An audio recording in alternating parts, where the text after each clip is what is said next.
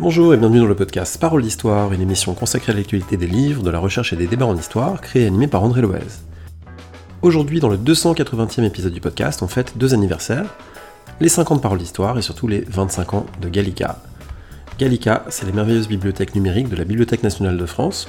Je remercie tout particulièrement sa chef, Sophie Bertrand, ainsi que Fanny Verdier, qui ont répondu à mes questions, des questions posées pour beaucoup par les auditeurs et auditrices de Paroles d'Histoire, que je remercie en espérant les avoir reliées du mieux possible. Rendez-vous sur le site paroledhistoire.fr, sur la chaîne YouTube de Parole d'Histoire, sur les réseaux sociaux pour prolonger la discussion. Merci et très bonne écoute. J'ai le grand plaisir d'être aujourd'hui à la BNF, dans la Tour des Temps, l'une des quatre tours euh, de la BNF, euh, avec Sophie Bertrand. Bonjour. Bonjour. Vous êtes chef euh, de projet numérique, chef de Gallica, on peut dire, pour chef aller vite. du service coopération numérique et Gallica, c'est ça. Voilà. Et avec Fanny Verdier. Bonjour. Bonjour qui est coordinatrice de la médiation numérique de Gallica. Alors euh, ensemble, on va parler euh, donc de Gallica, euh, cette bibliothèque numérique extraordinaire. Et là, je me fais le porte-parole de toute une communauté savante qui est, heureuse de travailler avec Gallica, qui trouve des pépites en permanence, enfin, qui, peut faire des recherches très approfondies et juste parfois avoir une surprise ponctuelle. Enfin, il y a des différents usages merveilleux de Gallica. Aussi, un certain nombre de mécontentements, on en parlera. Il y a des gens qui, qui pestent en disant il y a telle ou telle chose qu'il faut changer, il y a telle, telle chose qui ne va pas. Donc, j'ai fait un petit sondage aussi auprès des gens qui écoutent l'émission. Il y a eu plein de réactions, plein de gens ce qui montre quand même l'attachement à cet outil et, l'investissement. Il, y, a vraiment cette idée qu'il euh, y a des gens pour qui Gallica, ça fait partie du paysage euh, vraiment de leur, euh, de leur recherche, de leur travail. avant d'entrer plus dans ces détails, est-ce qu'on peut faire un état des lieux, d'autant que je crois que nous sommes, sinon un jour historique, dans une période historique pour Gallica, avec un, un cap en train d'être franchi, Fanny Verdier? Oui, donc on franchit cette semaine le cap des 10 millions de documents mis en ligne. Et ça se conjugue avec les 25 ans de Gallica. Alors pour être exact, les 25 ans, c'était en fin d'année dernière, puisque Gallica a été lancé en 1997. Euh, mais c'est une double célébration, qu'on a un peu attendu pour que les 25 ans coïncident avec les 10 millions, ce qui est un peu historique. Je pense que deux célébrations comme ça ne se retrouveront pas dans, dans l'histoire de sitôt. Par rapport aux, autres grandes institutions patrimoniales et au, euh, montant des numérisations, euh, est-ce qu'on peut classer Gallica euh, par rapport, je sais pas, à la British Library, Library of Congress, etc. Est-ce qu'on a une idée de ce que ça représente ces 10 millions, ou même par rapport à, à ce que fait Google Est-ce qu'on a une idée voilà, de ce que représentent ces 10 millions? Alors déjà, Gallica est la première bibliothèque francophone donc voilà, si on veut le, meilleur classement, la meilleure réponse, c'est celle-là. Euh, ensuite, en termes de bibliothèque nationale, alors je n'ai pas forcément parlé en volume, mais en, termes de même euh, logique de mise à disposition d'un patrimoine sur le web, donc euh, à la fois en termes d'histoire et de logique de numérisation, c'est vrai que si l'on cite Gallica, on va citer la Library of Congress, qui évidemment a la même démarche, la British Library, mais en termes de volume de mise à disposition, les plus grands, ça reste quand même euh, Internet Archive ou euh, la plateforme Gutenberg, euh, qui reste quand même historiquement les, euh, les premières initiatives de mise en ligne du patrimoine français. Dans un autre plan, si on, on fait un peu la cartographie, on, il faut citer aussi évidemment le portail Europeana, puisque déjà il est lié à, à l'histoire de, de Gallica. Hein. Europeana est, est né quel, en même temps quasiment que, que Gallica et participe de la même volonté. Alors là, non pas forcément du mettre du patrimoine francophone en ligne, mais du patrimoine européen en ligne. Toujours pour continuer ce tour d'horizon, Fanny Verdier, est-ce qu'on sait qui sont les, publics de Gallica est, euh, voilà, qui, sont les usagers euh, de cette plateforme? Oui, donc on réalise des, enquêtes assez fréquemment sur quels sont les, les Gallicanotes, en fait, puisqu'ils s'appellent les Gallicanotes. Ils se sont euh, auto-nommés Gallicanotes il y a quelques années. Alors, euh, il y a différents publics, euh, des publics, bon, forcément de chercheurs, de personnes qui utilisent les, les documents pour leur recherche, qu'elles soient universitaires, qu'elles soient aussi de la recherche amateur. On a pas mal de généalogistes, en fait, qui viennent quotidiennement sur Gallica, il faut le dire. C'est quand même un outil qui est utilisé assez quotidiennement euh, par ces publics. Après, il y a du plus grand public. On essaye aussi de diversifier. Euh, les, publics et les approches euh, en faisant notamment des formations envers les, les, jeunes étudiants qui apprennent aussi des fois la méthodologie de recherche sur ce, ce genre de base de données. on aimerait aussi développer ça avec peut-être des publics plus jeunes, des scolaires, etc. On a quand même des, des hum, parcours sur Gallica, on en parlera peut-être sur l'éditorialisation, qui sont liés aux examens, par exemple au baccalauréat, les programmes du baccalauréat, on peut retrouver les, ouvrages euh, qui sont au programme. Euh, donc voilà, une diversité de, de publics, euh, des personnes assez attachées à l'outil, je pense, pour qu'ils se nomment eux-mêmes les Gallicanotes, c'est que ça en dit beaucoup. et un public qui, qui est assez fidèle dans, dans ces usages. Est-ce que vous savez comment s'intègre Gallica? Si on prend les généalogistes par exemple, ils vont sur Gallica, mais ils vont aussi et surtout sur les sites d'archives départementales pour euh, voilà, regarder des tables d'état civil, des choses comme ça. Donc est-ce que vous savez si les, gens qui vont sur Gallica, ils, cumulent ça avec d'autres usages? Est-ce qu'on a un petit peu une idée voilà, de leur, de leur savoir-faire numérique euh, plus large? Oui, je pense que oui. Donc il, il, bien sûr, ils conjuguent ça avec d'autres usages. Alors, les, généalogistes, c'est un, bon exemple. Euh, je pense qu'une des premières recherches, quand on fait des recherches sur une personne ou euh, un territoire euh, ou des ancêtres, c'est euh, de passer par Gallica et puis d'affiner la recherche quand on a des, éléments. Après, c'est vrai que pour la généalogie, il y a hum, quand même beaucoup de choses que l'on trouve dans les archives, donc tout ce qui est état civil hum, etc., qui se retrouvent dans les, dans les archives nationales qui ne sont pas dans Gallica. Mais Gallica apporte un autre point de vue, un point national ou de la presse locale, régionale. Donc on va retrouver par exemple un nom d'un ancêtre. Donc c'est complémentaire d'autres euh, bases de données, ça c'est sûr, certain. Pardon. Alors comme euh, Gallica, évidemment, euh, voilà, par définition c'est numérique, ça veut dire que du côté euh, de l'intérieur de Gallica, des gens qui le font fonctionner, vous avez sans doute un certain nombre d'outils pour savoir, bah, par exemple, quelles sont les choses les plus téléchargées, les plus consultées. Est-ce que vous avez un peu une idée Spontanément, on pourrait se dire peut-être la grande littérature patrimoniale, mais peut-être que c'est pas du tout Victor Hugo ou Balzac qui sont, qui sont les plus consultés. Est-ce que voilà, vous avez une vision sur que vont faire les gens sur Gallica Qu'est-ce qu'ils consultent au premier plan? Oui, alors euh, majoritairement c'est quand même des livres qui sont consultés sur Gallica, il faut le dire. Mais là où c'est un peu surprenant, c'est que euh, on peut dire que le document le plus consulté sur Gallica, c'est euh, le journal officiel. Et c'est surprenant, oui, parce que la majorité des recherches qui sont faites sur le journal officiel, c'est les décrets de naturalisation notamment des personnes euh, algériennes, enfin, voilà, d'ancêtres euh, algériennes.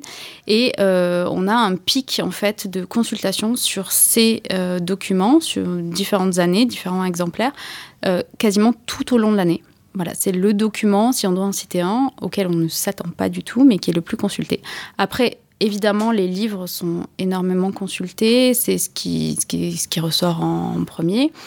Mais il n'y a pas que ça dans Gallica et mon rôle aussi, c'est de faire connaître l'autre pan de, la collection parce qu'en fait, on se rend compte, et ça on peut peut-être aussi le dire, qu'il y a à peu près 50% de la collection en ligne, donc 5 millions de documents, qui n'est jamais consulté. Jamais au sens, jamais, pas ponctuellement. Jamais dans une année. Jamais dans une année. Voilà. Au passage, euh, je signale à ceux et celles qui nous écoutent qui vont à la BNF que si vous allez à la BNF euh, version recherche et que vous avez donc vos petits bulletins euh, qui sont imprimés par la machine et que vous regardez le bulletin, s'il commence par un 2, ça veut dire que le livre a déjà été emprunté au moins une fois, sorti au moins une fois des magasins. S'il commence par un 1, ça veut dire que vous êtes la première personne à le sortir des magasins, ce qui peut toujours être assez émouvant quand on fait une recherche. C'est juste un petit, petit tip de chercheur en, bibliothèque. dans ce même ordre d'idée, Sophie Bertrand, est-ce que vous avez une idée des proportions entre les, départements, les périodes, euh, puisque euh, Gallica, euh, c'est vrai qu'on pense souvent à la presse, à la presse 19e, 20e siècle, mais évidemment, il y a quantité de choses, hein, y compris de choses qui ne relèvent pas de l'imprimé. donc, est-ce que vous, avez une idée des proportions Peut-être je vais décomposer ma question en deux, temps. D'abord des proportions de ce que vous avez numérisé, quel est le, poids respectif des différents départements, des différents types de supports, puis après peut-être ce qui ce qui est consulté. Alors, euh, dans Gallica, on a essentiellement des, euh, des imprimés de la presse et des périodiques relatifs au 19e siècle. Alors, c'est aussi une question de conservation, puisque ce sont des documents qui sont fragiles, notamment euh, euh, la presse qui peut très vite devenir des, des, des confettis. Hein. Il ne faut pas oublier que la numérisation, c'est d'abord un acte de, de, conservation. Et donc, la, la présence massive aussi d'ouvrages du 19e euh, le disent. La présence aussi massive d'ouvrages du 19e, c'est aussi l'explosion de, de, de, la publication, de l'édition. Donc, ça correspond aussi à un moment historique. Donc, ça a aussi une photographie un peu de, de l'histoire de, de l'imprimé. Néanmoins, dans Gallica, on trouve euh, des incunables, donc quelques documents qui sont euh, qui ont été euh, édités avant l'ère de, l'imprimerie, hein, le livre avant le livre, et puis des manuscrits bah, de, de, tout siècle, et y compris des objets, alors là qui sont même qui datent même de 2300 avant Jésus-Christ, puisque par exemple on a un, un, scribe en granit rose qui a été numérisé, qui est d'ailleurs le premier document qui a été un des premiers documents qui a été numérisé numérisé dans Gallica. Je crois que c'est en 2016 qu'il a été numérisé et c'est, on considère que c'est un, des documents les plus anciens. Donc, vous voyez, on, on parcourt très largement les siècles. On peut avoir évidemment, on a des documents du, du 20e siècle, sachant que la barrière, c'est le domaine public, hein, c'est ça qui qualifie Gallica. Donc, il peut y avoir quelques négociations qui peuvent se faire avec des, des revues ou des, ou des artistes. Le plus souvent, sauf erreur, c'est 70 ans pour les Exactement, c'est ça, la règle générale. Voilà, il y a des gens qui disent, mais comment ça, il n'y a pas l'humanité 1955 Bon, en fait, tout simplement, ça sera là en 2025. Exactement. La barrière, elle est mobile, c'est-à-dire que voilà, plus, plus les années passent, plus, euh, plus dans Gallica, parce que dans Gallica Intramuros, évidemment, vous avez ce qui est présent au titre du dépôt légal, donc vous avez 500 euh, 000 euh, documents de, de, de plus. Alors peut-être que là, on va expliquer juste pour ceux, celles qui ne connaîtraient pas, Gallica Intramuros, ça veut dire que la même architecture, la même interface à laquelle on accède par le web de chez soi, de son bureau, si on vient à la BNF, on peut avoir accès à d'autres documents, ceux qui sont consultables uniquement sur place parce qu'ils ne peuvent pas être reproduits. C'est ça, pour des questions donc juridiques de, droit d'auteur, mais c'est intéressant notamment pour des, recherches contemporaines, c'est que euh, cette question de, barrière de domaine public, évidemment, euh, s'efface dès lors que vous venez dans les salles de lecture. Donc c'est aussi montrer aussi le continuum d'un service public en ligne qui se poursuit dans les salles de lecture. On a dit donc qu'il y a euh, des imprimés, aussi des objets. Quelles seraient les choses les, plus étonnantes auxquelles les gens ne pensent pas forcément euh, en allant sur Gallica, euh, qui effectivement peuvent aller se dire bon, je vais, je vais regarder l'aurore en janvier 1898 pour voir J'accuse de Zola. Bon, ça, voilà, c'est bien identifié. Ceci dit, il y a aussi des papiers peints, il y a des enregistrements sonores. Donc voilà, est-ce que vous pouvez nous donner une idée, Fanny Verdier, d'éléments qu'on s'attendrait pas forcément à trouver dans une bibliothèque numérique? Alors effectivement, il y a plusieurs euh, typologies de, documents. Donc les objets, Sophie en a parlé tout à l'heure. Il y a une, importante collection de pièces et monnaies anciennes, donc euh, qui sont consultables dans, dans, Gallica. Des enregistrements sonores, c'est assez peu connu. Et d'ailleurs, pour les enregistrements sonores, c'est on a des enregistrements sonores assez récents, de 2021, de 2020. Donc euh, dès qu'ils sont enregistrés, des entretiens notamment, ils intègrent Gallica. Donc ça, c'est des choses qui sont peu connues, de la vidéo et des enregistrements dire qu'on pourrait avoir parole d'histoire dans Gallica un jour? Peut-être, oui. Formidable. Euh. Moi, je pensais aussi aux globes. Euh, les globes ont été numérisés, ils ont été numérisés en 3D, donc c'est des documents qui sont alors, je ne sais pas s'ils sont inattendus parce qu'on les a valorisés. Donc, euh, oui, il y a eu des, des expos notamment à la BNF. Ils, ils, sont connus, je pense, maintenant, mais c'est assez original dans une bibliothèque numérique de retrouver des, des, objets comme ça. Il y a aussi des partitions, mais il faut le dire, la, musique est bien représentée, que ce soit en, enregistrement sonore ou, en partition. Oui, il faut le dire d'ailleurs, partition également manuscrites, c'est-à-dire pas seulement des partitions comme celles qu'on trouve dans le commerce, euh, euh, voilà, mais aussi des manuscrits d'opéra, des manuscrits de sonates de tel ou tel compositeur, c'est très frappant à voir. Exactement. Et pour les manuscrits, on a souvent cette idée que les manuscrits sont médiévaux et qui n'ont pas dépassé le, Moyen Âge, mais il y a aussi des manuscrits euh, assez contemporains. Euh, par exemple, le manuscrit de À la recherche du temps perdu de Marcel Proust. D'ailleurs, on, voit régulièrement dans l'actualité que la BNF a, préempté l'achat de tel ou tel manuscrit qui a été mis aux, enchères d'un écrivain contemporain. Est-ce que ce type de document a, vocation à se trouver sur Gallica euh, lorsque la BNF fait une acquisition de, ce type-là? Ça a été le cas pour À la recherche euh, du temps perdu euh, de Marcel Proust. C'est un document qui a intégré les collections de la BNF via euh, une opération de communication euh, et euh, qui se retrouve aujourd'hui dans Gallica puisque dans, sous, plus sous droit et donc tombé dans le domaine public. J'aimerais qu'on revienne, Sophie Bertrand, sur euh, l'histoire de Gallica, parce qu'on on arrive à un moment dans nos vies numériques où on se rend compte que tout ça a maintenant une certaine, euh, une certaine densité, il y a plusieurs décennies, euh, et donc on commence à faire l'histoire du web, à faire l'histoire de l'informatique, et c'est d'ailleurs très très intéressant de voir dans quelle optique c'est né, à quel moment c'est né. On est au, milieu des années 90 en gros, hein, la, Bibliothèque nationale de France évidemment existe déjà depuis longtemps. Qu'est-ce qui lance, qu'est-ce qui amorce l'intérêt pour le numérique dans l'institution? Alors, euh, en tout cas, ce qui amorce la naissance de, Gallica, c'est euh, est arrivé aussi avec le projet euh, architectural présidentiel hein, de François Mitterrand, qui est la Bibliothèque nationale de France, donc là où nous sommes, par exemple, la Tour des Temps.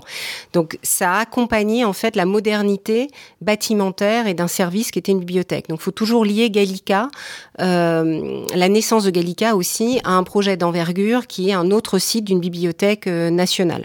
Ça, c'est la, c'est la première chose. La deuxième chose qui qualifie Gallica, c'est euh, l'histoire des modalités de conservation des documents. On a eu les microfilms. on a eu la numérisation. À un moment donné, on a eu un certain nombre de documents numérisés. L'avènement du web, le web plus la numérisation donne, si je schématise, une bibliothèque numérique. Ça veut donc dire qu'il y avait des numérisations avant Gallica, euh, c'est-à-dire qu'on microfilmait, mettons, les journaux dans les années 1970-1980, euh, mais il y avait déjà eu des formes de numérisation avec des scanners pour euh, des pages de tel ou tel ouvrage ou périodique, avant l'idée de le mettre en ligne pour le public. Voilà, c'est-à-dire que c'était une modalité de découverte des documents, et des documents qui étaient fragiles pour pouvoir les consulter en magasin, bah, de la même façon que vous avez l'avatar sous forme de microfilm, eh bien, vous aviez ce qu'on appelait des, des, des 1, 2, 3, des euh, PLAO, des postes de lecture assistés par ordinateur. Donc là, il n'y a pas l'avènement du web, hein, euh, qui est une manière de découvrir un document fragile qui a été photographié. La numérisation, c'est un acte photographique. Donc Gallica, c'est en fin de compte euh, une définition plurielle de petits pas qui ont été faits avec un avènement d'une certaine définition de la modernité de ce que doit pouvoir offrir une bibliothèque et une bibliothèque moderne ben, devait aussi proposer des documents hors de ses propres murs. Alors peut-être que ça, c'est une question qui attend encore ces, ces historiennes, ces historiens, mais est-ce que vous savez s'il y a eu des conflits, des résistances le, le, monde des bibliothèques et des bibliothécaires n'a pas toujours été euh, euh, peuplé que de gens très modernistes et novateurs. Il y a parfois des réticences envers la technologie. Est-ce que vous savez si, euh, au début, il y a eu voilà, des, tensions en interne? Oui, il y a eu des tensions, puisque en fait, un, nouvel acte technologique qui donne lieu aussi à une nouvelle modalité de service public interroge en fin de compte la définition que l'on a de son propre métier. Donc c'était assez naturel, de la même façon que le déménagement des collections à Tolbiac a suscité aussi euh, des discussions, voire des disputes. Oui, on a du mal à imaginer aujourd'hui à quel point, notamment le bâtiment a été controversé, il y avait des, livres, des articles, des tribunes d'intellectuels, enfin c'est quelque chose de, très très virulent. Euh, voilà, virulent, parfois même violent, hein, euh, et, ça, et ça se comprend. Et après tout, l'histoire de la modernité bah, est aussi une histoire de brutalité à certains moments, et, et Gallica n'a pas échappé à ça, puisque c'était aussi la remise mise en cause en fait de la curation en salle. Si tout est disponible sur le web, euh, la plupart des choses, puisqu'en fin de compte, euh, il y a 40 millions de documents dans les fonds de la BNF, Gallica n'est que 10 millions. Donc quelque part, c'est un grand échantillon, mais ce n'est qu'un échantillon, mais quand même assez représentatif.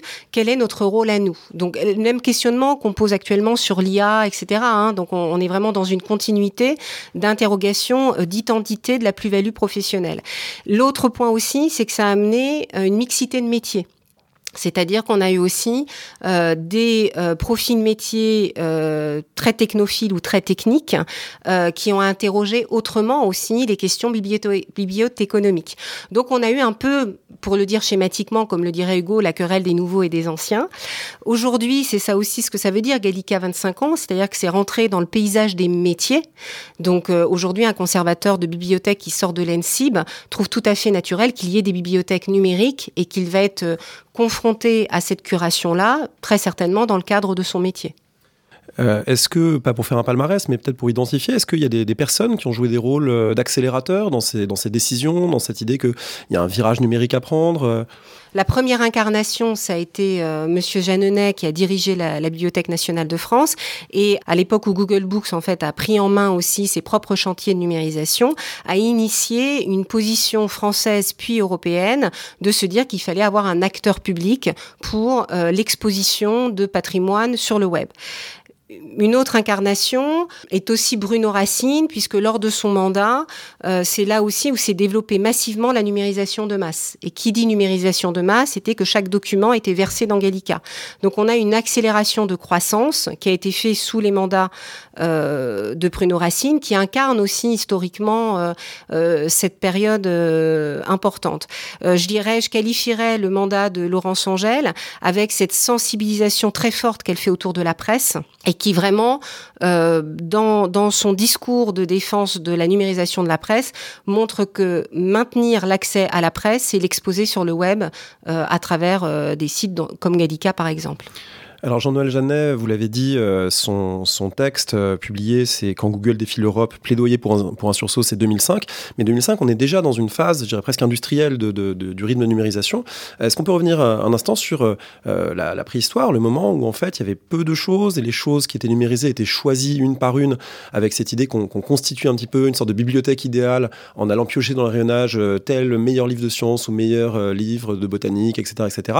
Et puis après, on a changé de logique. Donc comment ça se passait au départ? Alors, les pionniers de la, de la BNF, euh, déjà, il y avait une méthode qui était différente, c'est-à-dire que parce que la technologie des numériseurs euh, passait par le massicotage, donc il fallait euh, découper en gros les livres pour que ce soit des, feuilles volantes et que ça puisse intégrer presque comme des photocopieuses, hein, schématise tout ça, les ouvrages. Et évidemment, on n'allait pas prendre les exemplaires du dépôt légal, on n'allait pas faire des sacrifiés avec les exemplaires du dépôt légal. Et donc, les, les premières personnes, les premiers conservateurs qui ont travaillé à, à la publication de ces 2600 volumes, euh, ont eu des, avaient des budgets pour aller auprès de, d'antiquaires, en fait, de, de, vendeurs de livres, pour retrouver euh, des exemplaires identiques à peu près à celui du dépôt légal, les massicoter, donc c'est ça les vrais sacrifiés. Ah oui, donc là, il y a quand même, euh, c'est, troublant quand on y pense. on a massicoté des bouquins du 17e, du 16e pour les numériser. Exactement, en sachant qu'on en avait quand même un exemplaire dans toute son intégrité au dépôt légal. Les, pages, les pages sont devenues quoi après? Ah, Ça, je ne sais pas. Voilà. mais euh, peut enfin, je, non, ça je ne sais pas. Mais euh, mais en tout cas, voilà, c'est-à-dire que euh, c'était euh, c'était assez brutal la technologie de la numérisation euh, au départ. Ensuite, alors ces livres-là, on était quand même sur une idée d'une bibliothèque académique, d'honnête-homme, donc d'essayer d'avoir les sources premières et essentielles dans, dans toutes les thématiques, que ce soit l'histoire du droit, l'histoire de la littérature. Donc il y avait quelque chose d'extrêmement raisonné autour de ça, et puis budgétaire, puisqu'il fallait budget qui était alloué pour acheter ces fameux euh, antiquariats. Donc c'est souvent euh, ces collègues que je que je salue, ces pionniers, je les appelle souvent les Indiana Jones euh, de la numérisation, puisque vraiment ils étaient à la recherche d'exemplaires identiques pour pouvoir alimenter ces opérations de numérisation. Dans un deuxième temps, euh, alors il y a peut-être eu encore d'autres étapes, mais d'après ce que j'ai compris, dans un deuxième temps, il y a eu l'idée que plutôt que d'aller sélectionner un par un des titres qu'on numérisait, on allait plutôt procéder par euh, thème ou par tranche de cote en disant euh, tous les livres Octave OV 3000 à 5000 vont être numérisés, et puis comme ça, on, on comment dire on se dispense en quelque sorte de cette responsabilité de choisir dans la masse presque infinie des ouvrages en disant mieux vaut établir des corpus cohérents euh, les uns après les autres que de piocher au risque de l'arbitraire Alors il y a plusieurs choses en fait. Il y a une charte quand même documentaire de la BNF qui est d'ailleurs euh, visible et lisible sur le site bnf.fr qui quand même donne des grands axes de, de, choix documentaires. Ces choix documentaires euh, étant initiés aussi par les, usagers, hein, c'est-à-dire que des chercheurs peuvent dire voilà j'ai besoin de mise à disposition de ce corpus et que donc c'est un argument valable pour qu'il soit numérisé. Ensuite il y a ce qu'on appelle, ce que vous décrivez, c'est le principe de désélection. C'est-à-dire que dans la numérisation de masse, on rentre dans une stratégie de productivité où il faut numériser un certain nombre de pages par semaine conséquentes et où il faut, euh, de manière très pragmatique, euh, pouvoir alimenter la bête, si je puis dire. Et ce meilleur moyen, sans euh, trahir le principe de sélection, c'est de se dire en effet, reprenons une logique bibliothèque qui est une logique de cote, d'étagère, où en fait on sera bien dans la dans l'image euh, euh, exacte de ce que l'on trouve en fin de compte dans les magasins et euh, on les donne à numériser. Pourquoi on appelle ça un principe de désélection? C'est-à-dire que en prenant ces documents des étagères, il y a des documents qui par leur fragilité ne peuvent pas être numérisés, donc on va les désélectionner. Ça fait partie d'une des raisons des, des, des lacunes qui peut exister dans Gallica. Donc parfois il y a des choses qui sont trop fragiles pour être numérisées. Mais du coup, comment on les, on les conserve? Parce que la numérisation serait l'antidote à la fragilité. Alors déjà, il y a des restaurateurs. Donc déjà, il y a des médecins des livres. Euh, donc les restaurateurs, c'est un métier euh, euh, très noble et, et, ce sont eux qui, bien mieux que la numérisation, pourront réparer un livre. Ensuite, il y a la précaution. Le risque, donc la précaution, c'est d'éviter de les, de les sortir. Et c'est pour ça aussi que ce chaînage que j'évoquais avec le microfilmage, la numérisation, les facsimilés, etc., sont importants puisqu'en fait, on va choisir comment on crée un avatar le, avec le plus de sécurité possible et on va préserver le document original dans les magasins. Ça arrive ou c'est déjà arrivé de numériser d'après microfilm? Oui. Ah bah oui, oui, ça, les gallicanotes, je pense, là font une grimace parce que je pense qu'ils tombent dessus. Oui, oui. Alors on a, on a abordé euh, peut-être de bien une question qui est souvent venue quand j'ai un peu dit voilà quelles sont les questions que vous avez envie de poser, c'est qui décide de quoi numériser? Euh, Est-ce qu'il y a d'abord des axes peut-être globaux, ensuite département par département, il y a la presse, il y a les, euh, la littérature, etc. Voilà donc est-ce qu'on sait qui décide de tout ça? Alors il y a une alors il y a la direction des collections qui est en charge en effet de suivre la charte documentaire de la BNF. Cette charte documentaire, elle est conduite et elle est écrite avec l'ensemble des directions des collections.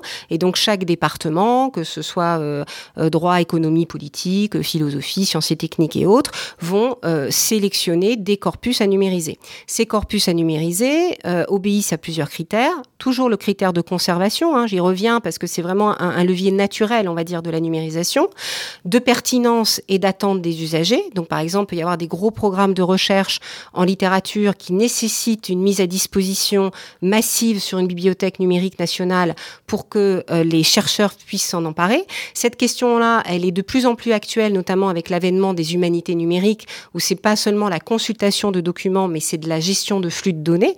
Donc ça, c'est vraiment quelque chose qui va pondérer euh, aussi euh, les choix. Et puis après, évidemment, il y a un critère de pondération inéluctable qui est celui du critère financier. C'est-à-dire que la BNF numérise sur ses propres budgets. Lors de la numérisation de masse, il y avait une aide du Centre national du livre qui a pu conduire à une numérisation plus massive. Donc ça, c'est pour la, la, manière dont s'orchestrent euh, les choix pour euh, les documents qui sont issus des fonds de la BNF. Gallica étant une bibliothèque collective, il y a aussi des documents que vous trouvez d'autres institutions, 260. Là, c'est ce qu'on appelle des programmes de numérisation concertée.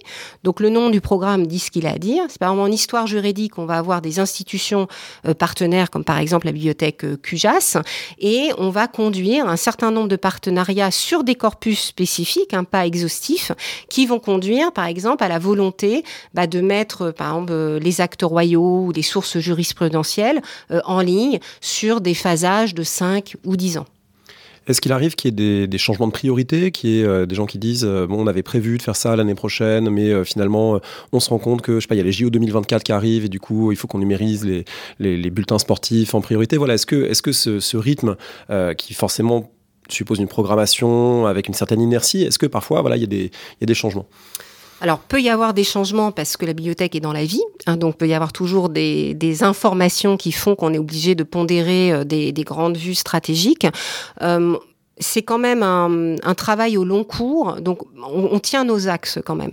Euh, donc bien sûr, quand il y a une, un événement comme les JO 2024, euh, avec aussi une implication assez importante du ministère de la Culture, on a en 2019 du coup mis en, place avec le Musée national du sport et l'Université Paris-Saclay le programme de numérisation et de valorisation concertée en sport pour être prêt et pour pour avoir un corpus de niveau national qui puisse être proposé en 2024.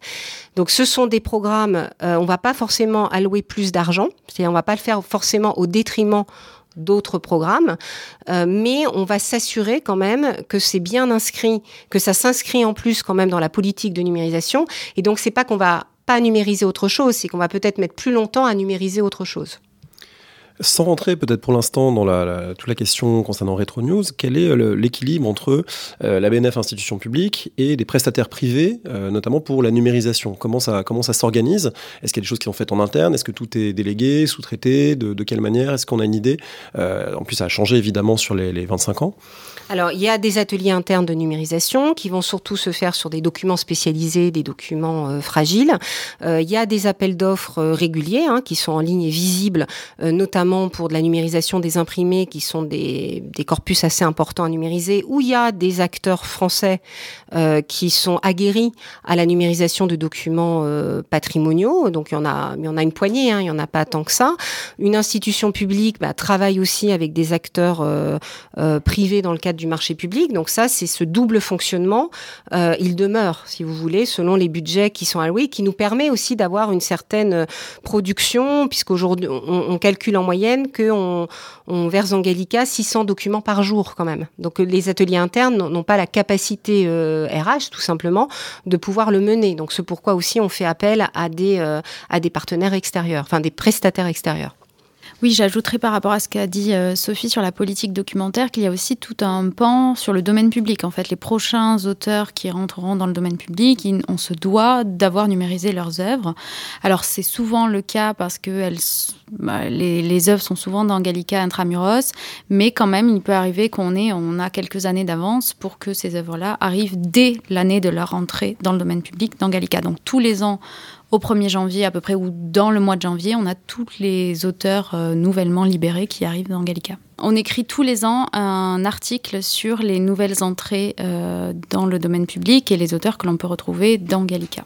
Alors ces articles, ils sont écrits sur un, blog qui accompagne Gallica, et de manière plus générale, quand on a connu Gallica, euh, on va dire fin des années 90 ou début des années 2000, ça n'a pas le même aspect aujourd'hui quand on va sur la page d'accueil qu'à l'époque, parce que c'est beaucoup plus riche, il y a beaucoup plus de, choses qui attirent l'œil en disant tiens, je vais les regarder ci, je vais regarder ça, il y a une éditorialisation du contenu qui est plus forte qu'avant. Oui, donc il y a quelques années a été lancé euh, vraiment tout un programme autour de la, médiation numérique de Gallica et l'éditorialisation des contenus. Comment on rend euh, visibles ces contenus, comment on les fait connaître? Euh, tout à l'heure, on parlait de 50% des contenus de Gallica qui sont pas vus dans une année, donc on a quand même un vrai enjeu sur la découvrabilité de, ces documents. donc, on, effectivement, on produit des articles de blog, donc c'est à la fois la nos collègues de la direction des collections qui écrivent sur des sujets en particulier, donc des sujets d'actualité, euh, des commémorations par exemple, des projets en lien aussi avec l'actualité BNF, donc des expositions, euh, des manifestations. Et puis il y a aussi des partenaires qui s'emparent euh, du, du blog de Gallica pour mettre en avant leurs documents qui arrivent petit à petit dans Gallica.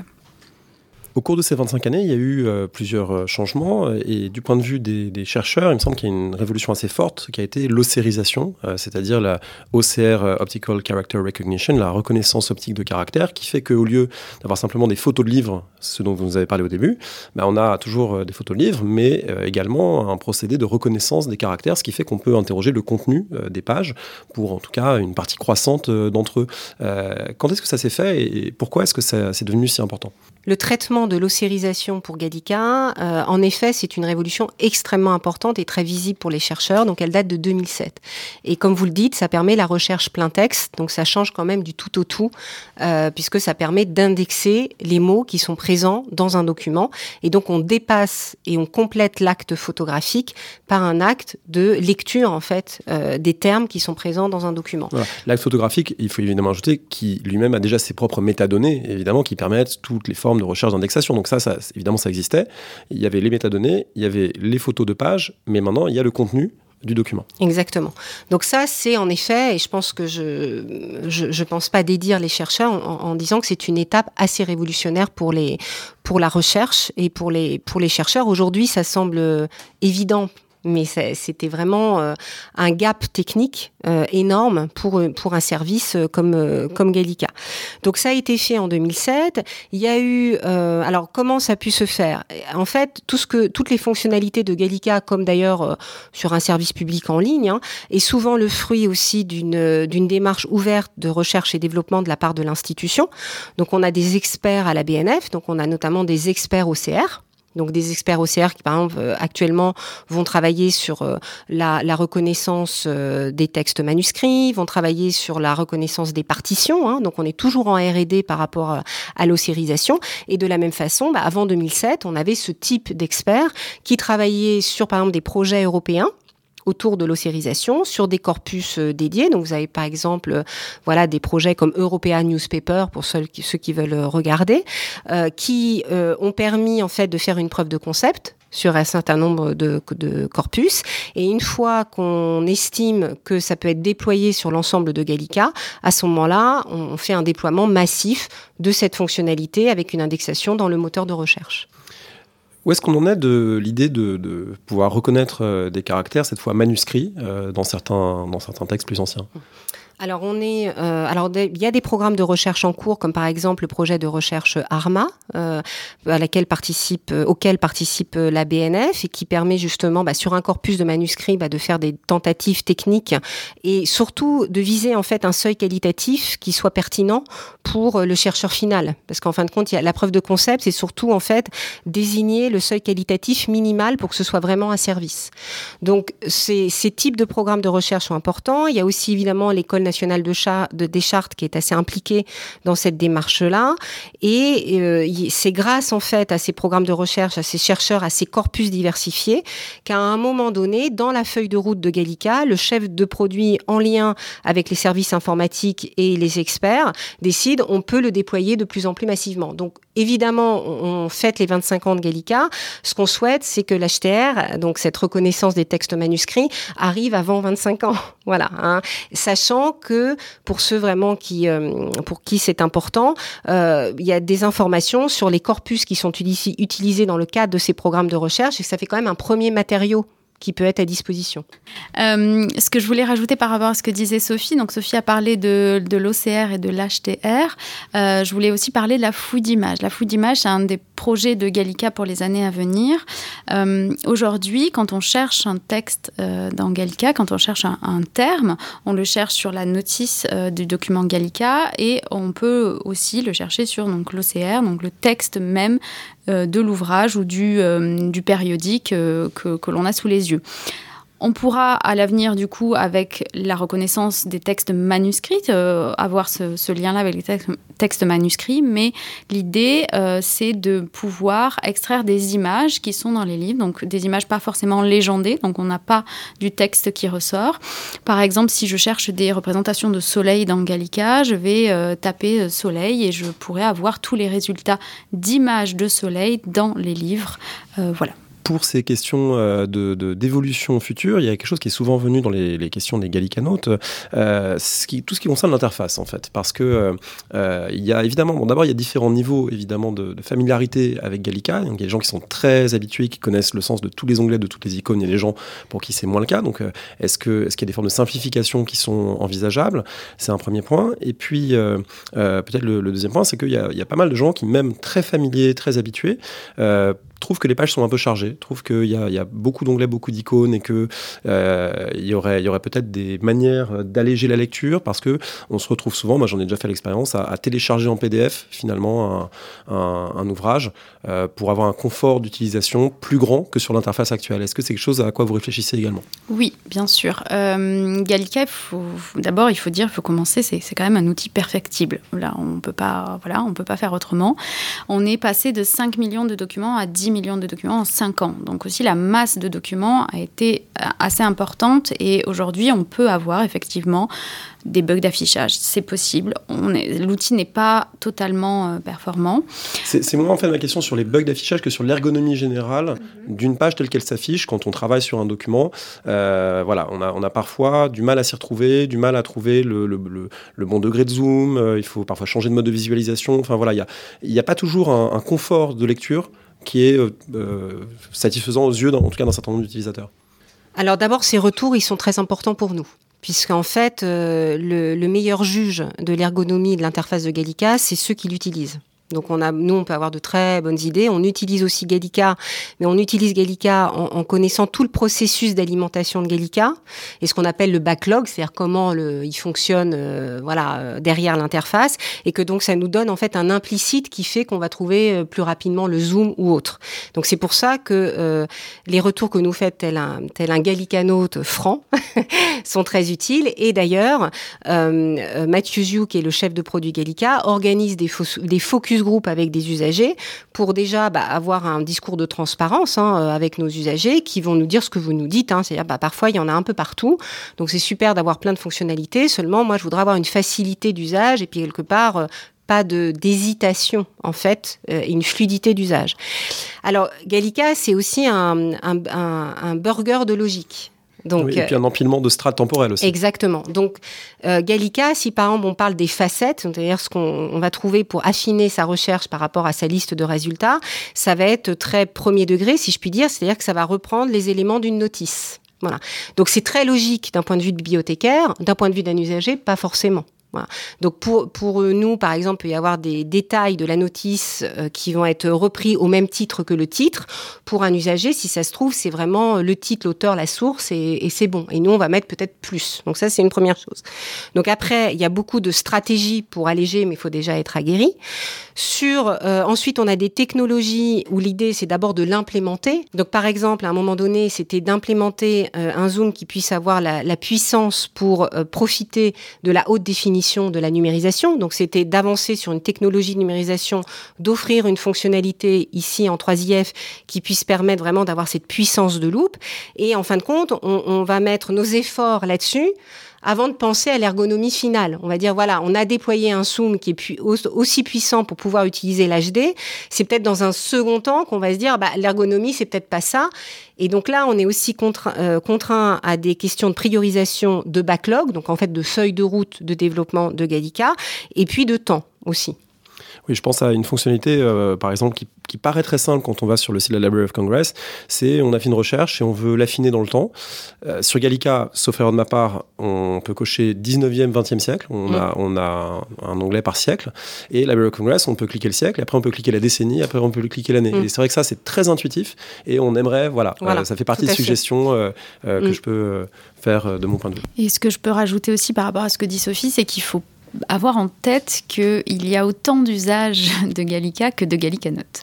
Il y a quand même 50 000 visites par jour sur Gallica et euh, contenter 50 000 personnes qui ont des recherches et des, et des, des typologies de recherche et des résultats, des attentes euh, très différentes, c'est aussi un sacré enjeu en fait. Alors, parmi ces gens qui font des recherches, il y en a pas mal aussi euh, qui disent le moteur de recherche euh, nous surprend, nous donne des faux résultats. On cherche quelque chose, on ne le trouve pas, alors que si on passe par Google et qu'on fait Gallica plus le terme de recherche, on le trouve sur Google, alors que dans Gallica, on l'a pas trouvé. Est-ce que là aussi, vous, vous sentez que le moteur de recherche est perfectible? Est-ce que euh, vous travaillez sur ces questions? Alors oui, c'est perfectible. Après, nous ne sommes pas Google. Peut-être que Sophie pourra en dire, en dire un peu plus. Euh, ce que l'on a développé il y a quelques années, ce sont les, les Gallica vous conseille, donc qui sont les recherches les plus euh, recherchées, enfin les termes les plus importants que l'on peut retrouver. Et on a déjà indexé les résultats euh, les plus pertinents avec cette recherche en haut de résultats. Donc on va dire que pour un public non chercheur ou non généalogiste, enfin voilà, un, un grand public, j'aime pas trop le terme, mais un, un, public un peu plus novice de la recherche sur ce, ce type d'outils, on met à disposition déjà les documents relatifs aux sujets les plus importants. Alors, c'est typiquement le genre de choses qui va exaspérer les chercheurs qui ont un truc très précis et on va leur conseiller Gallica vous conseille, euh, Stendhal et Marivaux, alors qu'en fait, on, on, a un, point très très particulier de, de bibliophilie qu'on veut, qu'on veut trouver. Oui, on en revient au point de tout à l'heure c'est difficile de contenter euh, chercheurs et, grand public. Alors, après, il y a, un, contexte de la recherche, c'est-à-dire que euh, déjà, on n'a pas les mêmes moyens de Google et on n'a pas le même objectif que Google. Donc, déjà, Google, c'est euh, 257 milliards de chiffre d'affaires tournés vers des interfaces numériques ou des moteurs de recherche, parce que Google, avant tout, c'est un moteur de recherche, et tout ce qui est fait, même Google Books, c'était pour alimenter un moteur de recherche, ce qui n'est pas du tout la vocation de la Bibliothèque nationale comme d'une autre bibliothèque nationale, où en fait, la bibliothèque numérique est un continuum d'un service en salle. Donc ça, c'est une première chose. La deuxième chose, c'est euh, la, logique de pondération du moteur de recherche. C'est-à-dire que Google, on, le sait, hein, euh, et je suis pas forcément experte en la matière, mais Google est, plutôt sur un un, une, une, pondération qui obéit à la, à la, popularité, donc la pertinence obéit à la popularité, tandis que euh, pour la bibliothèque numérique Gallica, on n'est pas là-dessus. Disons que Gallica vous conseille serait la partie la plus googlienne euh, en fait de la liste de résultats. La liste de résultats, elle est avec plein de pondérations autres, et puis aussi le millefeuille des pondérations en 25 ans qu'on n'a pas forcément tout le temps documenté.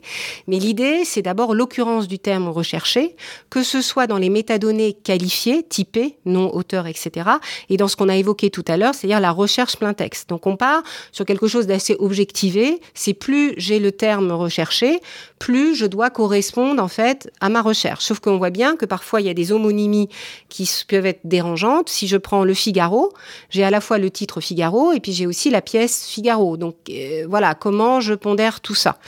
Et là, je parle vraiment de quelques types, euh, typologies euh, documentaires. Donc la question du moteur de recherche, on a un moteur de recherche qui est puissant, puisqu'on a choisi le moteur de recherche d'Exalid, donc CloudView, euh, qui traite les entités nommées, c'est-à-dire la capacité de qualifier un terme si c'est ça représente un lieu, un personnage, et qui aide aussi au web sémantique. Donc si vous voulez, sur la puissance de frappe, on a choisi un outil qui a une puissance de frappe. Ensuite, sur la capacité à utiliser de la manière la plus pertinente et la plus visible possible cette force de frappe, là, on a, on a des, des, des, des gaps euh, à faire. Euh, ça, c'est une, c'est une évidence. Donc, nous, notre parti pris, c'est de dire, on reste quand même sur un page ranking sur lequel on est sur une pondération assez objectivée. Cette pondération objectivée, elle n'est pas forcément populaire. La pertinence n'est pas populaire. Et c'est ça où, du coup, on a bien le fait que chercher, c'est difficile dans Gallica et que euh, Gallica n'est pas fait forcément pour que ce soit un outil facilité. Donc il y a aussi cette volonté dans l'écosystème du web de se dire, il y a des acteurs hégémoniques très efficaces, comme euh, Google, euh, qui justement vont être très proches de l'usage et dont l'objectif premier va être euh, faciliter et rendre des choses qui ne le sont pas intuitives, puisque avant, euh, avant en fait l'avènement de Google, on cherchait pas forcément quelque chose de populaire, on cherchait quelque chose d'exact. Nous, on a ce côté bibliothéconomique où on cherche quelque chose d'exact. Et en fait, plus on a de data, plus on a une diversité de data et plus on a un outil numérique ancien, puisqu'en fin de compte, 25 ans, c'est aussi ancien, bah, plus ça crée des biais, ce qu'on appelle des biais, c'est-à-dire du bruit ou du silence dans la liste de résultats. Donc la pondération, elle va beaucoup se faire soit par des technologies complémentaires comme la fouille d'image qu'évoquait Fanny, soit tout simplement par un travail de curation qui ne peut satisfaire tout le monde, comme par exemple Gallica vous conseille. Et par évidemment l'outil de recherche avancée mais qui suppose hein, de, voilà, de, le, de le maîtriser un petit peu, parce que là, on peut effectivement arriver à réduire avec toute une série de paramètres euh, qui sont aussi du bricolage côté chercheur, hein, parce qu'on bricole, on fait une première recherche, ça marche pas, on change l'ordre des termes, on change plein de choses, et puis on finit parfois par trouver. Voilà, donc c'est cette dimension euh, imparfaite, euh, voilà, c'est aussi lié aux, aux, requêtes qui souvent sont imparfaitement formulées. Et on va beaucoup plus travailler la recherche avancée pour Gallica que la recherche simple. Donc par exemple, la recherche par proximité, par mot de proximité, c'est quand même, je, pense, alors euh, voilà, que, que les, les, auditeurs de ce podcast euh, voilà, nous fassent le retour. Mais je pense que... c'est assez récent d'ailleurs.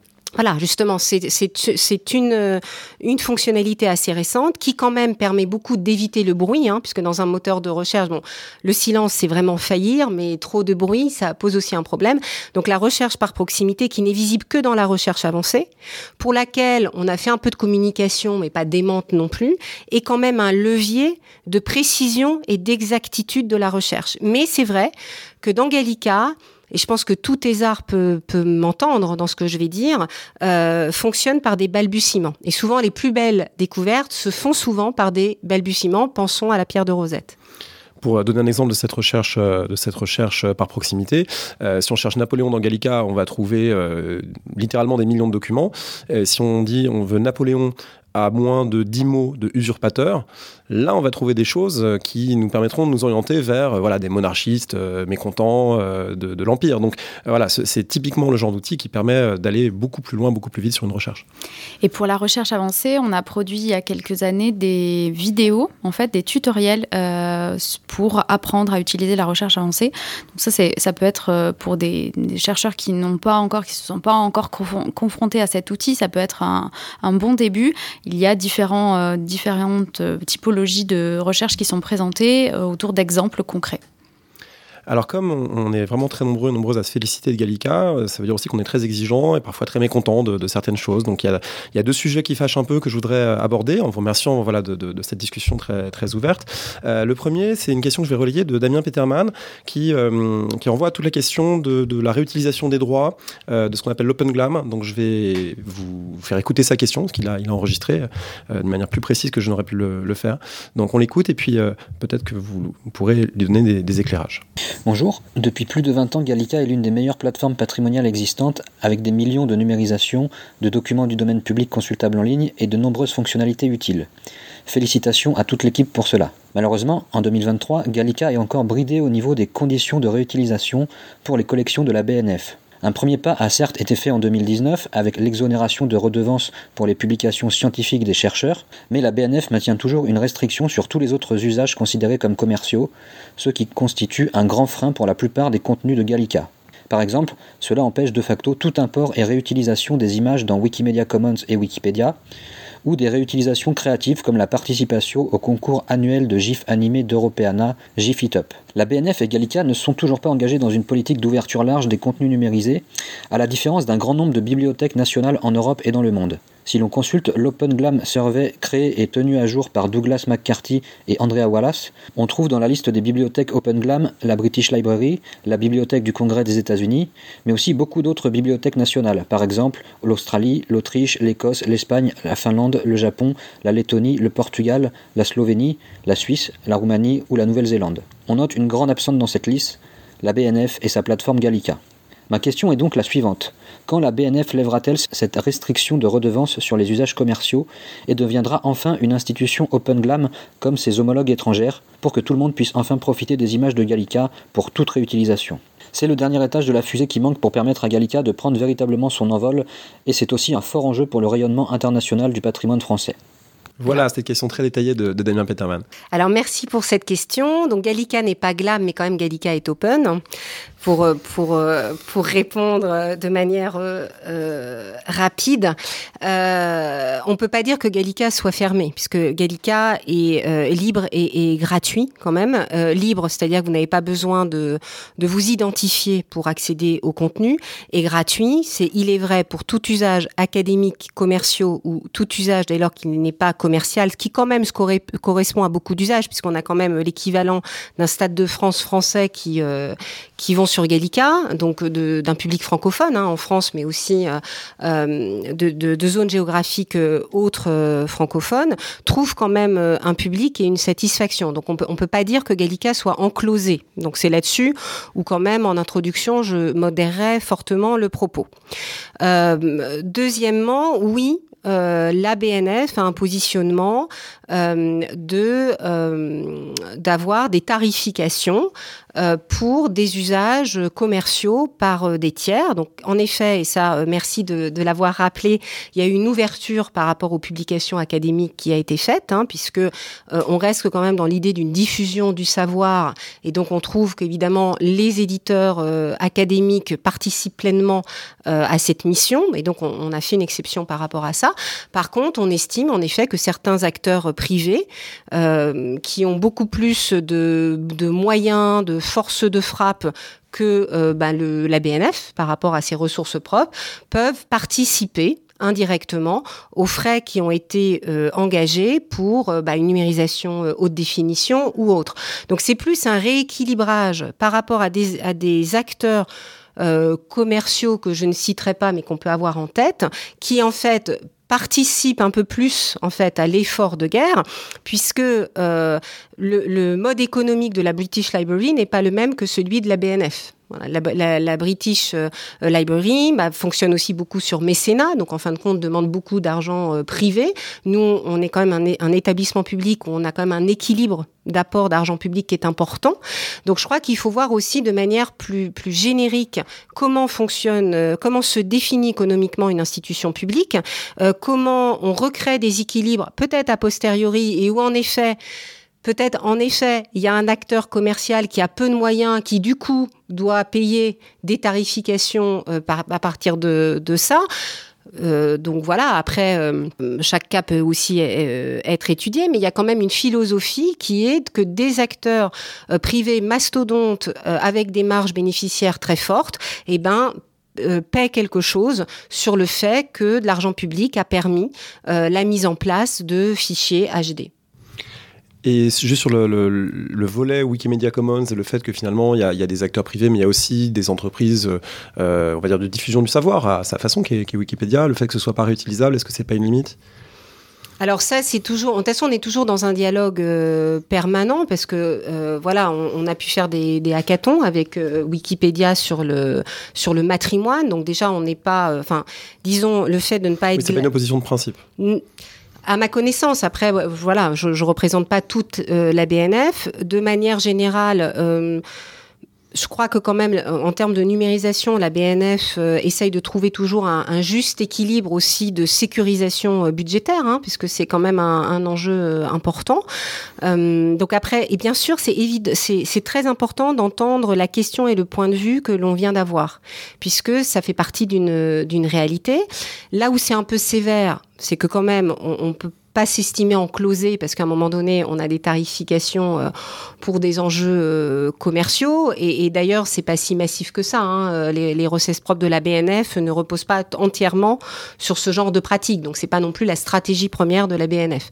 Donc, je crois pas qu'on puisse quand même définir Gallica que par ce prisme-là. Le fait que Gallica quand même soit compris comme plutôt un dispositif libre et gratuit, bah, fait que peut-être on pourra bouger les lignes, au contraire les conforter, selon l'écosystème euh, économique et la, la politique des différents présidents et présidentes de la BNF. Alors pour les personnes qui s'intéressent, voilà, je renvoie, bon, il faut, il faut aller lire un petit peu ce qu'est OpenGlam et comment ça fonctionne, parce que c'est pas exactement la même philosophie que celle de la BNF. Qu'est-ce que vous répondez malgré tout aux gens qui pourraient vous dire, oui, mais alors le, fait de détenir des droits sur des œuvres qui sont patrimoniales dans le domaine public, à quoi correspondent ces droits? Par exemple, une page d'un livre de Victor Hugo de 1850, euh, euh, voilà, quel est le sens d'avoir des droits dessus, euh, alors que c'est une œuvre patrimoniale du domaine public? C'est plus des droits sur le support que sur l'œuvre. Donc si par exemple vous prenez des éditeurs privés contemporains comme Hachette ou autres, euh, vous avez des publications d'œuvres du domaine public, Les Misérables, qui sont vendues en poche ou qui sont vendues en, livres papier euh, très euh, luxueux. Donc là, ce qu'on fait, ce, qui, ce qui est l'objet de la rétribution n'est pas le contenu, la création. Et d'ailleurs, vous pouvez le télécharger sur Gallica. Euh, gratuitement, c'est euh, en fait la rematérialisation quelque part, la rematérialisation sur un support qui peut être un fichier numérique, quelque part un microfilm, un livre ou autre. Alors pour vraiment me faire l'avocat parce que je relais la question encore une fois à quelqu'un, cette rematérialisation n'est pas en elle-même une œuvre. Donc les droits sur une œuvre, sachant que l'œuvre elle-même est dans le domaine public, le fichier numérique ou la photo numérique euh, n'est pas pas une œuvre. Donc qu'est-ce qu'est-ce qu'il justifie? Bah c'est un acte de création qui est peut-être pas considéré comme un acte de création artistique, mais c'est quand même un acte. Donc après, il faudrait regarder dans la, moi je suis pas du tout avocate, mais il faudrait regarder dans la jurisprudence, créer quelque chose qui n'existe pas, même si c'est, ce n'est qu'une répétition ou un avatar, est quand même un acte qui demande des efforts et du matériel. Alors peut-être le, dernier point, euh, mais il est très important parce que c'est revenu très très souvent, c'est la question de Retro News et le fait que euh, euh, j'ai pas noté la date de, son apparition Retro News, mais c'est les années 2010 si je me trompe pas. Et Retro News a consisté à faire basculer une partie de ce qui était numérisé, notamment de la presse, sur un site, sur inscription et sur abonnement, et donc payant pour une grande partie des contenus, ce qui a été vu par beaucoup de personnes comme bah voilà un, manquement par rapport à la, mission patrimoniale de la BNF, c'est-à-dire de donner accès à un patrimoine euh, public euh, de la part d'un établissement public euh, de manière ouverte. Alors voilà, ça, c'est, cette doléance, je pense que je ne suis pas le premier à la, transmettre. qu'en est-il? Alors, la, la, position de la BNF, on va faire justement un retour historique de 2010-2011, qui est un contexte plus large, qui ne, qui ne concerne pas seulement la bibliothèque, mais beaucoup d'institutions publiques comme l'hôpital ou autres, qui sont les partenariats publics-privés. Donc les partenariats publics-privés, c'est comment des, partenariats avec des acteurs privés peuvent euh, permettre une, une montée en productivité ou une montée en service plus rapide que si c'est euh, l'État qui le fait seul. Je fais une philosophie très, un rappel très schématique pour qu'on ait ce contexte-là. Euh, à l'échelle de la de la BNF et notamment de la question de la numérisation de masse, hein, puisque en fait euh, cette question de, des partenariats publics-privés a résonné au moment aussi où on conduisait de manière un peu continue la numérisation de masse, c'était bah, comment on peut numériser vite en gros. Et donc, euh, un des leviers de euh, BNF Partenariat, qui est donc une filiale privée de la BNF qui est née en 2011 et pour lequel un des services est Retro News, pour euh, préciser les choses, était que se dire avec ces partenariats publics-privés, que ce soit la presse, on parle de Retro News, mais il y a aussi du livre ancien, il y a aussi des micro-sillons, il, y a plusieurs projets autour de ça, c'était l'idée que cette numérisation faite avec des partenariats privés pouvait permettre à moyen long terme de tripler la volumétrie de Gallica. En gros, on dégage suffisamment de ressources pour numériser plus. Donc c'est un, mal nécessaire. On fait payer des gens un moment, mais la finalité euh, sera positive parce qu'il y aura plus de documents en ligne. Puisque ce sera voilà, puisqu'à un moment donné, euh, l'exclusivité qui est donnée à cette structure qui est BNF Partenariat est temporaire. Alors ça peut sembler toujours trop long pour certains. Hein. Moi, nous l'entendons, hein, ça c'est bien sûr. Hein. Mais euh, c'est un effet aussi transitoire puisque on peut le voir. Il y a eu des articles de Bruno Racine en son temps, qui, parce que ça a fait aussi euh, euh, l'objet de, polémiques, de discussions, et c'est très simple, puisque après tout, on est dans un pays démocratique où le citoyen peut s'interroger. Et donc, voilà, pour ceux vraiment qui, pour, la question est importante, il y a quand même toute une littérature dans les médias 2010-2011, euh, les archives du web à la BNF, par exemple, vous pouvez y aller pour retrouver ces articles-là, où il y a cette explication de dire, bah voilà, on permet de numériser plus, et de toute façon, au bout du compte, ça nourrira service public. Donc c'est ça, euh, euh, c'est ça la position de la BNF en tout cas. Mais du coup, c'est une position qui laisse euh, beaucoup de gens dans l'insatisfaction parce que, euh, de fait, ce, service public futur, pour l'instant, est, malgré tout un peu euh, contraint par le fait mm. qu'on fait une recherche et puis il y a des résultats qui apparaissent librement. Et dans la même recherche, il y a des résultats consultables sur Retro News. D'ailleurs, on ne peut pas vraiment, à ma connaissance, l'exclure en, faisant la recherche en disant seulement Gallica par Retro News pour au moins pas être. Parce que c'est le supplice de Tantal. C'est-à-dire que si on se dit, tiens, il y a un document super, mais il apparaît que dans ma recherche sur Retro News, or j'ai pas d'abonnement Retro News, bon là, on a on voit que ça existe, mais on n'y a pas accès. S'il y a un accès, c'est-à-dire quand même un accès freemium à Retro News, où euh, si vous vous en identifiez gratuitement, vous avez accès au contenu sans des fonctionnalités euh, plus élaborées que celles de Gallica, parce que c'est aussi une des visibilités euh, effectives de Retro News. vous avez l'accès à l'article qui n'est pas déployé dans Gallica, même si on a pu l'expérimenter dans le cadre de projets comme Europeana Newspaper, mais c'est pas développé dans Gallica. En revanche, bien évidemment, vous avez accès quand même au contenu. Voilà, donc ça c'est c'est c'est euh, voilà. Ensuite, là où il y a eu des problématiques qu'on a bien euh, qu'on a bien en tête, c'est que parfois il y a des bugs, donc parfois il y a des choses qui basculent dans Retro News qui ne devraient pas basculer. Voilà, il y a un certain nombre de choses et ça euh, ça nous est remonté hein, via Assistance Gallica et donc ça on essaye vraiment en concertation intelligente avec Retro News de résorber ces bugs rapidement. Mais dans Retro News, il y a un aspect freemium, donc c'est pas anonyme, c'est-à-dire faut s'identifier. Donc on peut tout à fait entendre que ça peut être une gêne et que c'est pas la même chose qu'en effet qu'un accès totalement libre, c'est-à-dire quelque part sous anonymisation, même s'il y a quand même des adresses IP et des cookies. Mais bon, disons, voilà, on n'a pas besoin de remplir un formulaire et d'avoir un compte. Donc ça, je peux comprendre. Mais on a quand même un accès au contenu. Alors peut-être pour terminer cet entretien, en vous remerciant encore une fois de cette discussion très, ouverte, comme c'est revenu à plusieurs reprises cette idée que bah, Gallica est à l'écoute, il y a des focus group, il y a des, moments de dialogue. Euh, quels sont les, moyens euh, par lesquels euh, des gens qui nous écoutent pourraient vous faire des retours, pourraient participer à des réunions, des rencontres? Parce que c'est vrai que c'est une institution dans d'autres domaines, on l'a vu il n'y a pas longtemps, avec la, question des, modalités de, de, de commande et de réservation des documents, ça a été très tendu, très fermé entre la direction, les lecteurs, et avec l'impression voilà, d'un dialogue impossible et c'est un peu une thématique de la période. Euh, là, qu'est-ce qu'on peut, envisager Qu'est-ce que vous pouvez dire aux gens qui nous écoutent pour euh, justement qu'il y ait ce dialogue possible?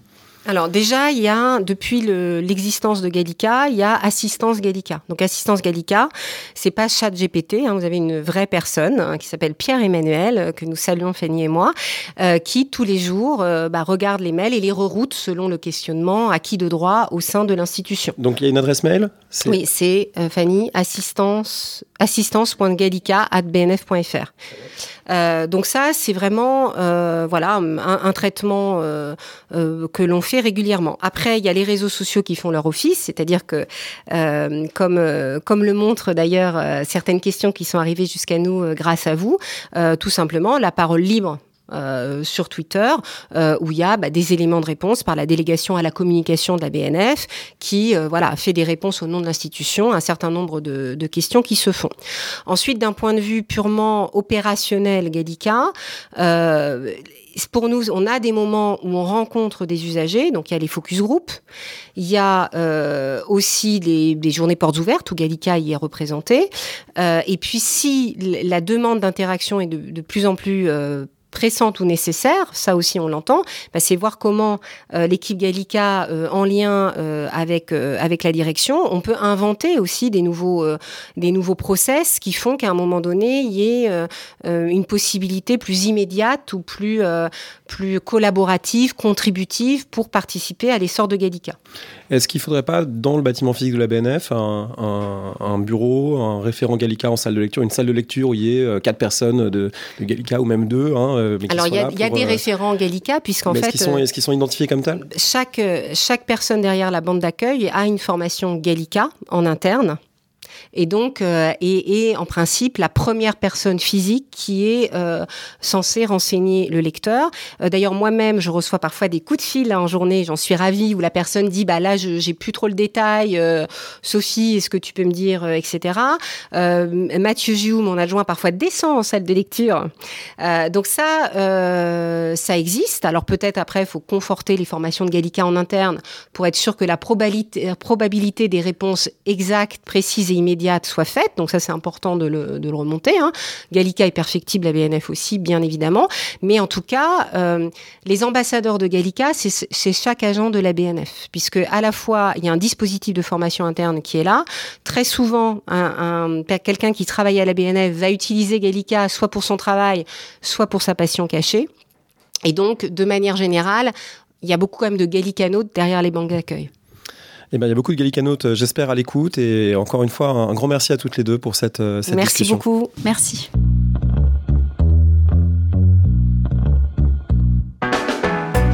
Merci de nous avoir écoutés. Rendez-vous sur le site www.paroledhistoire.fr pour toutes les informations sur le podcast, pour vous abonner, écouter ou télécharger les autres émissions.